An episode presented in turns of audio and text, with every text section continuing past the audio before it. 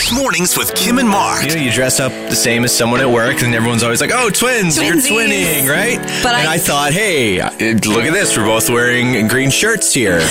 and then you look at me like I'm from outer space. Well- and you're like, "Well, I guess, kind of, but you're wearing a gray shirt." Yeah.